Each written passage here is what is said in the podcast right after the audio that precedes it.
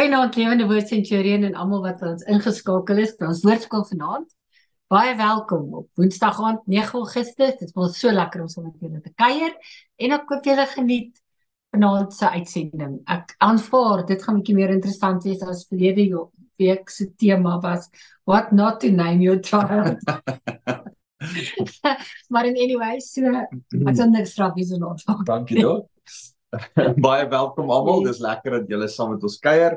Yes. Uh ons is by Esra 2 vers 64. Ehm um, maar voordat ons begin, kom ons bid eers saam. Here, dankie dat ons uh net u goedheid kan beleef. U is waarlik goed vir ons in elke opsig. En Here, ek kom bid dat as ons so stil word saam rondom u woord dat u ons deur u gees die woord in ons lewendig sal maak. Dankie Jesus. Amen. Amen. Amen. Amen. Goed. Nou ehm um, ek wil vinnig net hier dit stiller maak. Uh kom ons lees Esra 2 vers 64. Die lede van die gemeenskap was altesaam 242360 afgesien van hulle slawe en hulle slavinne. Uh die was 7337. Hulle het ook nog 200 sangers en sangeresse gehad, as ook 736 perde, 245 myle en 435 kamele en 6200 en uh, 6720 donkies.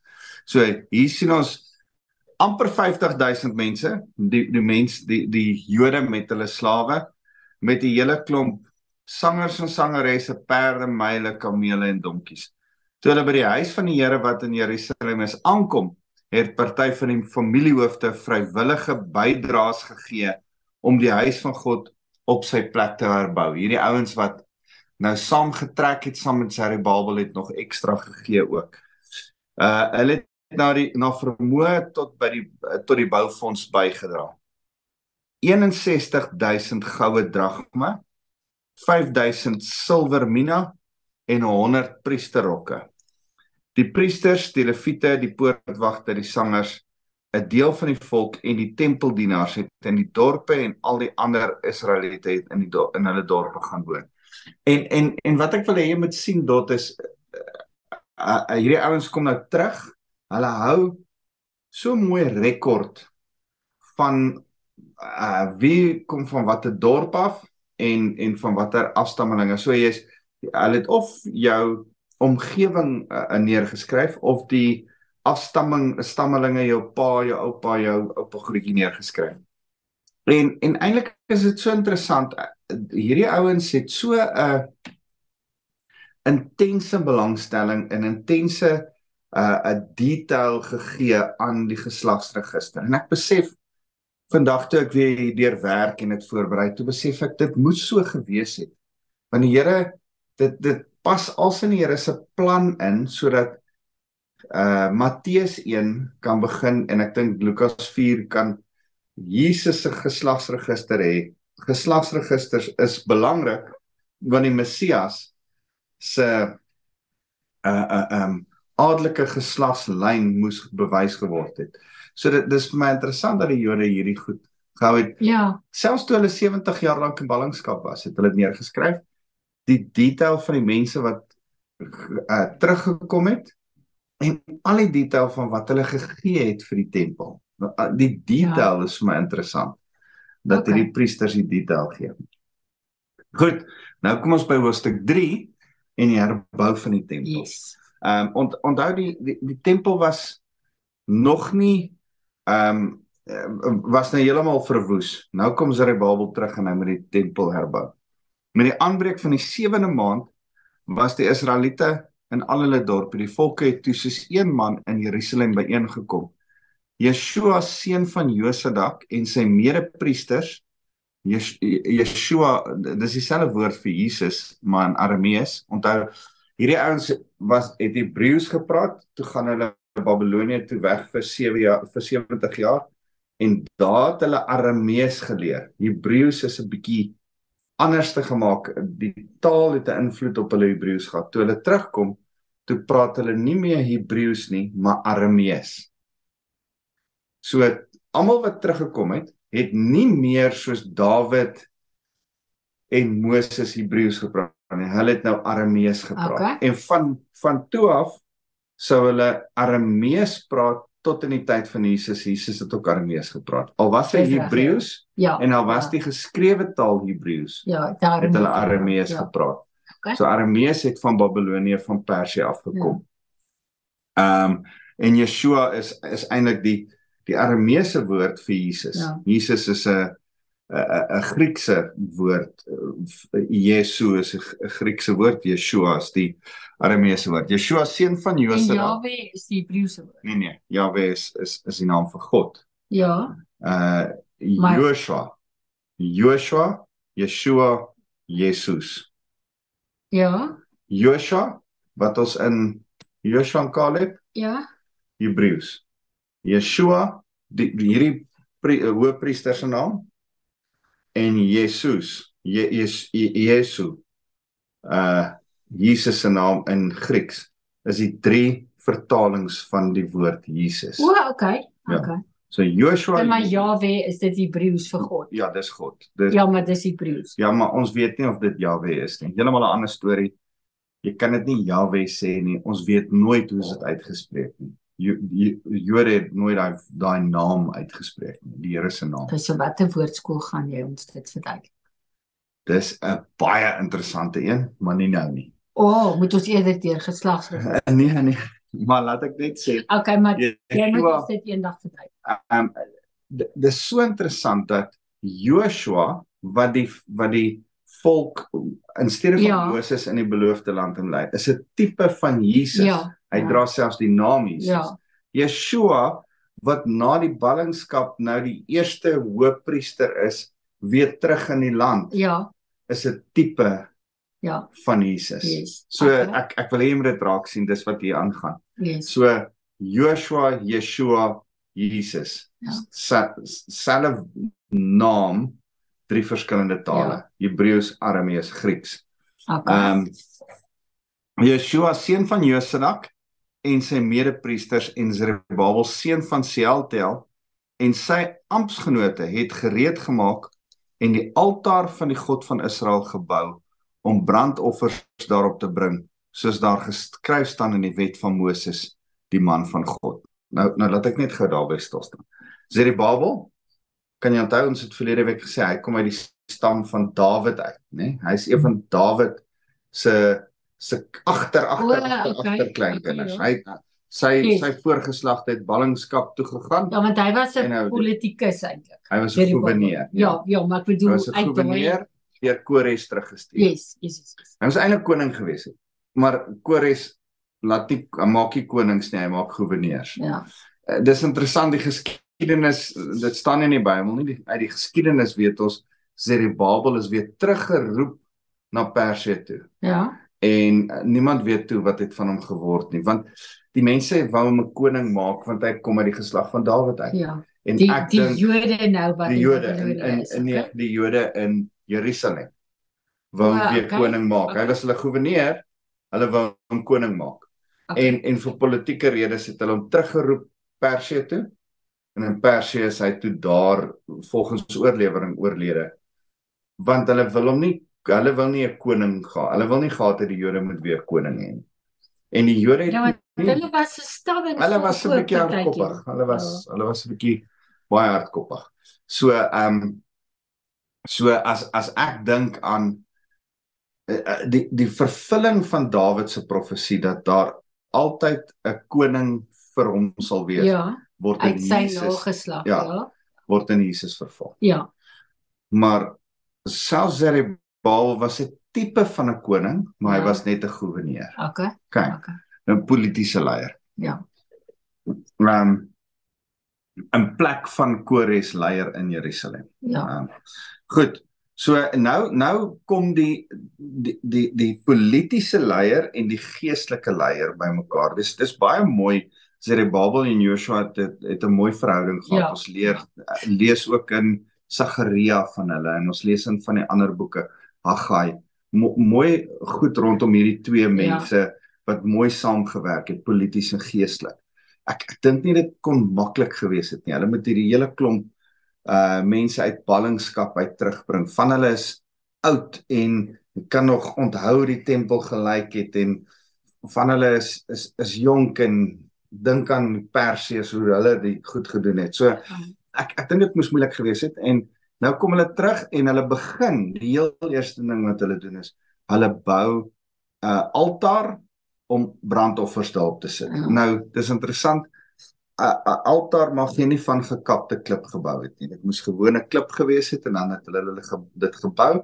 Dit Hoekom? Want Moses in die wet van Moses staan daar jy mag nie stene maak nie en jy mag nie gekapte klip bou nie want jy kan nie 'n offer bo op jou eie werke bring nie. O, okay. Yes. Dis die simboliek okay. daarvan. Ja, ja. Ons werke kan nie die offer dra nie. Ja, ja, ja. Ja, dis mooi. Die Here se werk, 'n Ja. gewone klip Ja.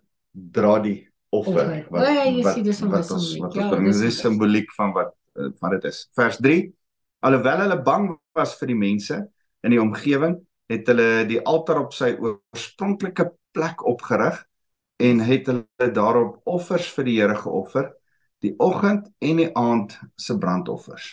Okay.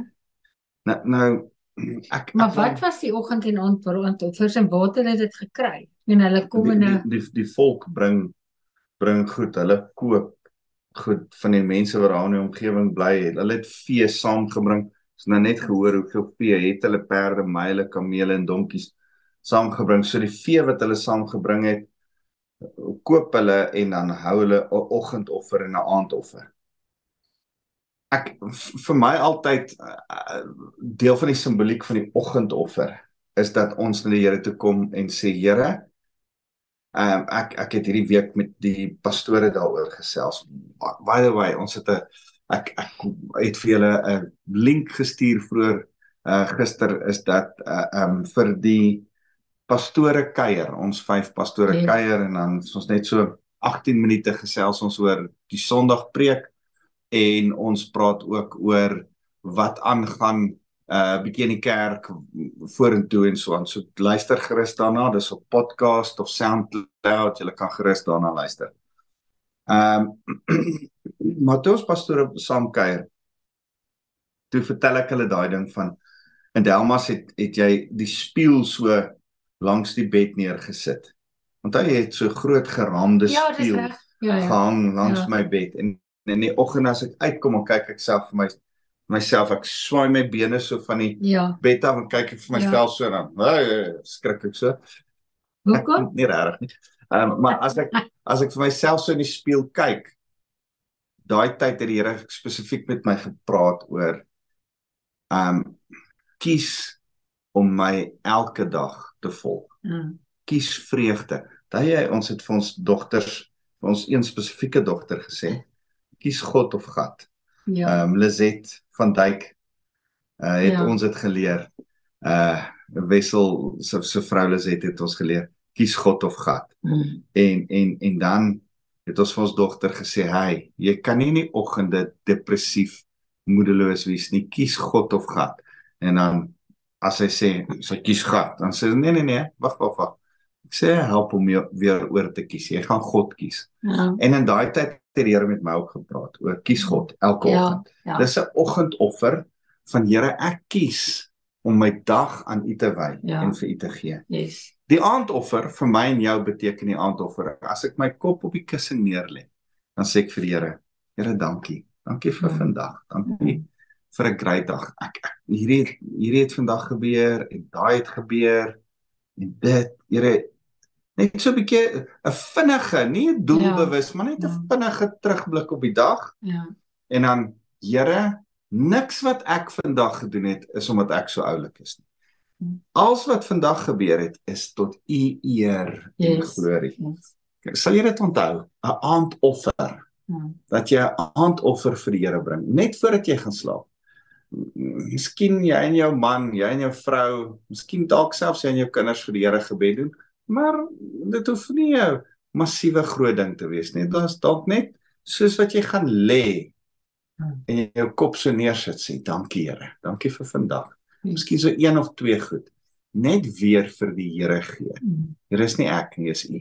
It's all about you. Ja. Aandoffer. Goed, oggendoffer, aandoffer het hulle gebring vers 4.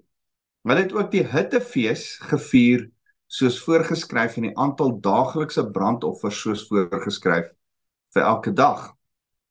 Kom ons stop gou by die hittefees. Die hittefees is die loof Yes. hittefees. Ja. Uh wat daar's drie feeste wat pelgrimsfeeste is, drie feeste waar die hele Israel geroep is na Jerusalem toe.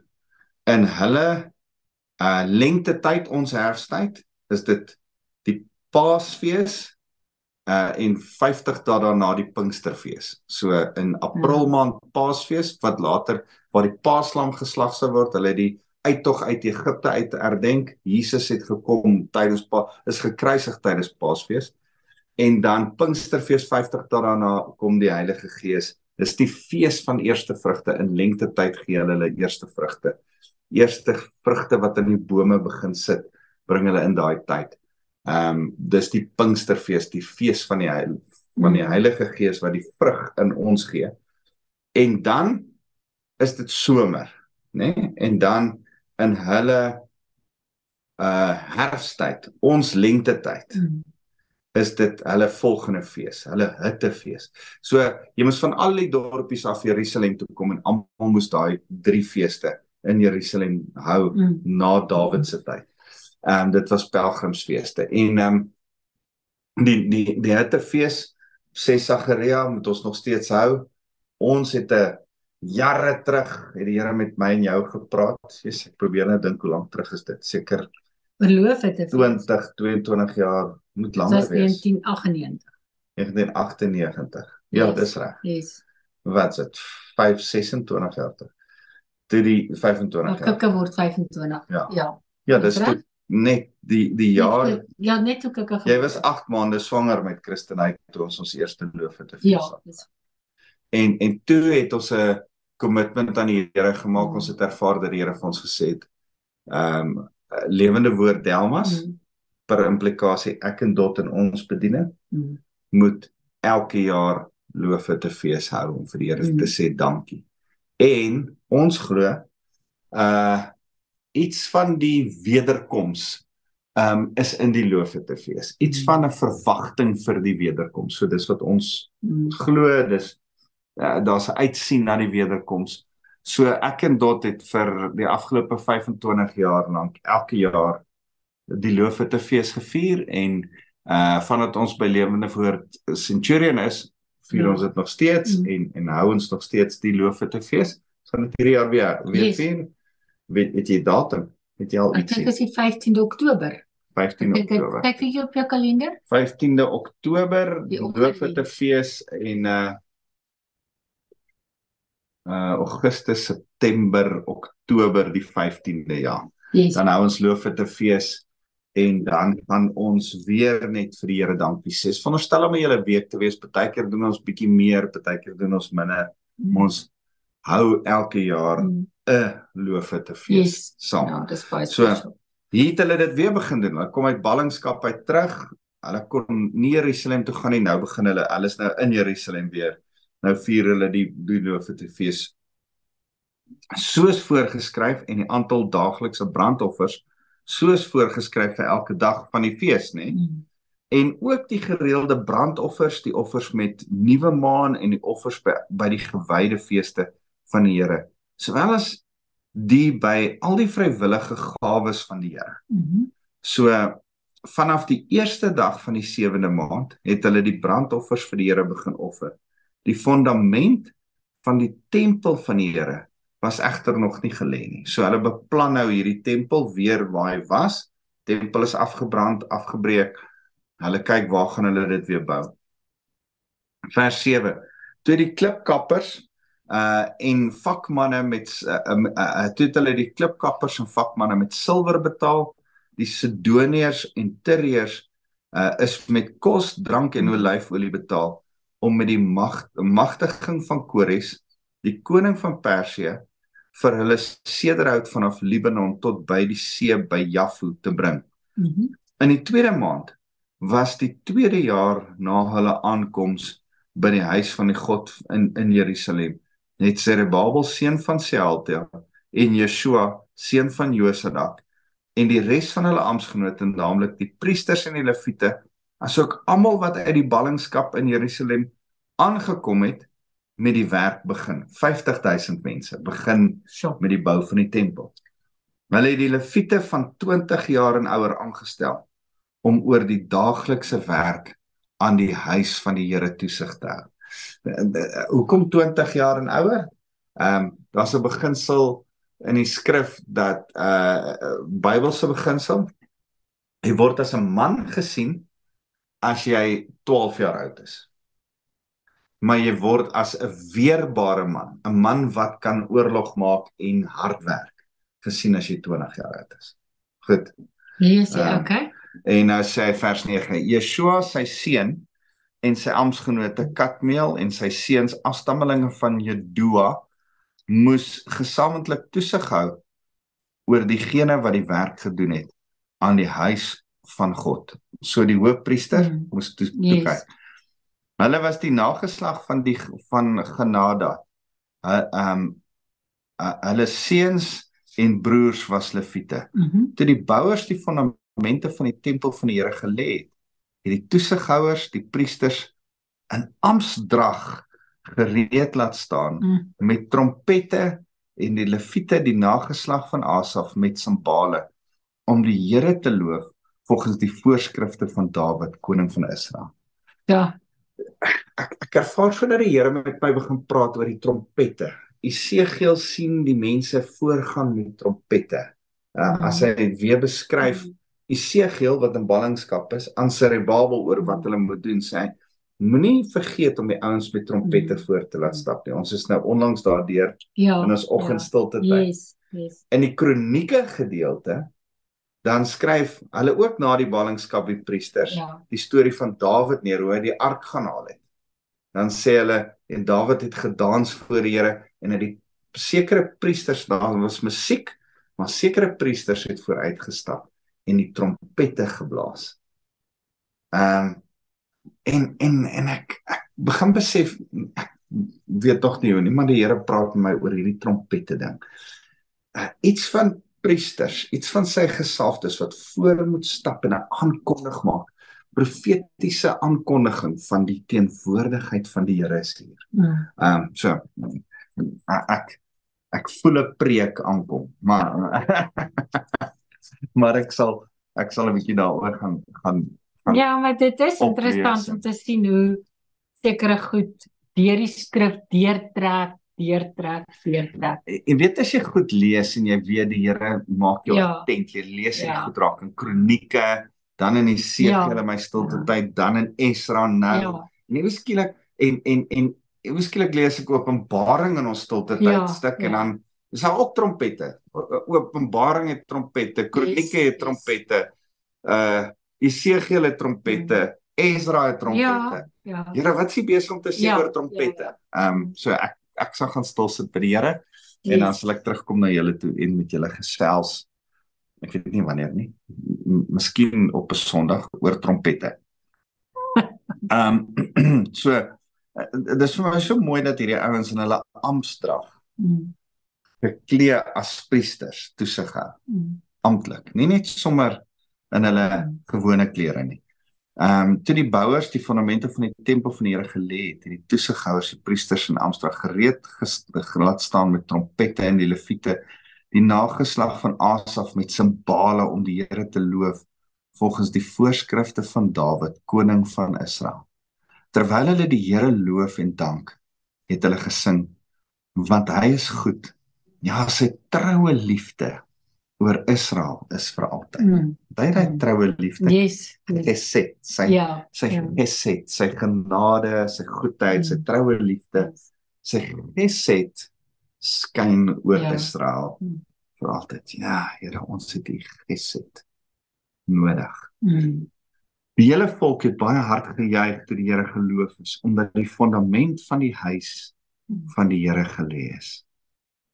Um, dink soos ek dit lees ek ons het so iets daarvan beleef. Ek weet nie of jy saam was nie toe ons huise gebou het in die township vir ou maatjies. Mm. Ehm um, in Botling. Ja, ja, ja. En en ek en Jan Hendrik en toe later ek en Marius en ek en ehm um, Joe van der Merwe Mm. het uh het het, het uh, 'n paar jaar na mekaar altyd voordat die studente van Amerika en Engeland Mm. ingekom het en ons die huis gebou het dan moes ons voor dit die fondament gaan lê. Dan het ons 'n naweek gegaan 'n paar manne en die goed afgemeet en dan kom daai sementtrok dan het ons die fondasies ge, gegrou alles reg gekry. Verstaan jy moes ek en Jan Hendrik met 'n so 'n kompakteerder staan. Het dit gevoel of ons na die tyd nog steeds so hop en dan lê ons daai fondament dan kom hy sementlorry dan gooi daai fondament en dan maak ons dit gelyk. Ou Joe het ons altyd Mm. mooi opgecheck het ons daai fondament so gelyk lê en as hy fondament so lê in in daai huisie dan besef jy hier's nog nie 'n huis nie maar dis die belofte van 'n huis dis die dis die begin van 'n huis en dan het ek altyd daar gekyk en dan het ek so met vreugde gedink Mm.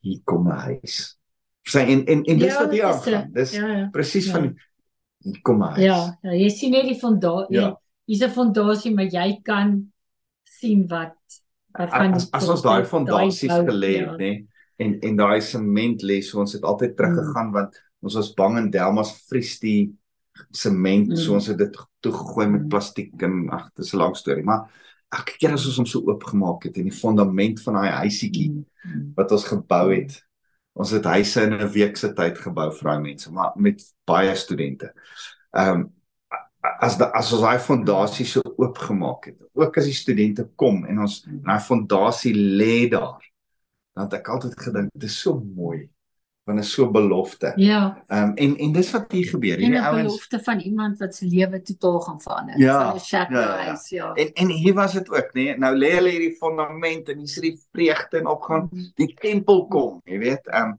uh baie van die priesters en die leviete en die familiehoofde, die ou mense wat die eerste huis gesien het, het hardop gehuil toe die fondamente van hierdie huis voor hulle oë gelê is.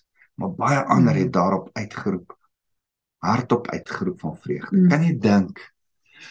Hulle Yes. hulle hulle hulle is weggevoer in ballingskap. Dit was 'n dramatiese dag toe daai tempel afgebrand is. Toe alles gebeur het en en hulle hulle het nie gedink hulle gaan ooit weer die tempel sien nie. Nou is hulle oud. Hulle was jong kinders, Daniel 17, hy's Mm. nou dalk in sy 80, 90s. Hier staan hy weer Mordegai. Nou staan hulle weer daar en hier's die tempelfondasie gelê. Ek dink nie hulle het die sement gemix nie. Ek dink nie hulle het die fondasie gelê nie. Maar nou staan hulle weer daar en hulle kyk en hulle. Daar's 'n belofte van Mm. iets wat weer Mm. gebou gaan word. Dalk hulle weet hulle gaan sterf. Hulle gaan dalk nie die volheid Ja, van die tempel ja. weer sien nie. Maar Here, dankie dat die Ja. tempel weer gaan staan. Ja. En hulle huil somme. Nee, ander wat nie huil omdat hulle nooit van Ja. voor die tempel. Hulle is net vol vreugde. Ja. Yes, hier kom 'n tempel. Ehm um, niemand van die volk kon die klank van die vreugdekrete Mm. onderskei van die klank van die volk se hart gehuil nie. Mm. Want die volk het so hard geskreeu dat dit baie ver gehoor het. Ja, dis amazing, ja. Ja, ek dink so aan die fondament. Mm. En die Here praat vandag die hele dag met my oor oor, oor hy roep ons om goed te begin. Mm. En as ons daai fondasie gaan lê, as ons daai begin gaan maak en en en jy het 'n begin gemaak, dan dan moet daar vreugde wees. Soveel so so wanneer die huis klaar gebou is, Mm. verstaan wanneer die tempel klaar gebou is. Man, hê 'n goeie begin. Mm. Begin goed vir die Here. Mm. As die Here jou roep om iets te doen en jy bes hoorie dis wat ek moet Mm. doen. Ek ek en jy weet dat ons jong pastore moet oprig Mm. vir Suid-Afrika. Kerke moet plant. 'n 'n 'n 'n lewende woord tipe kerk.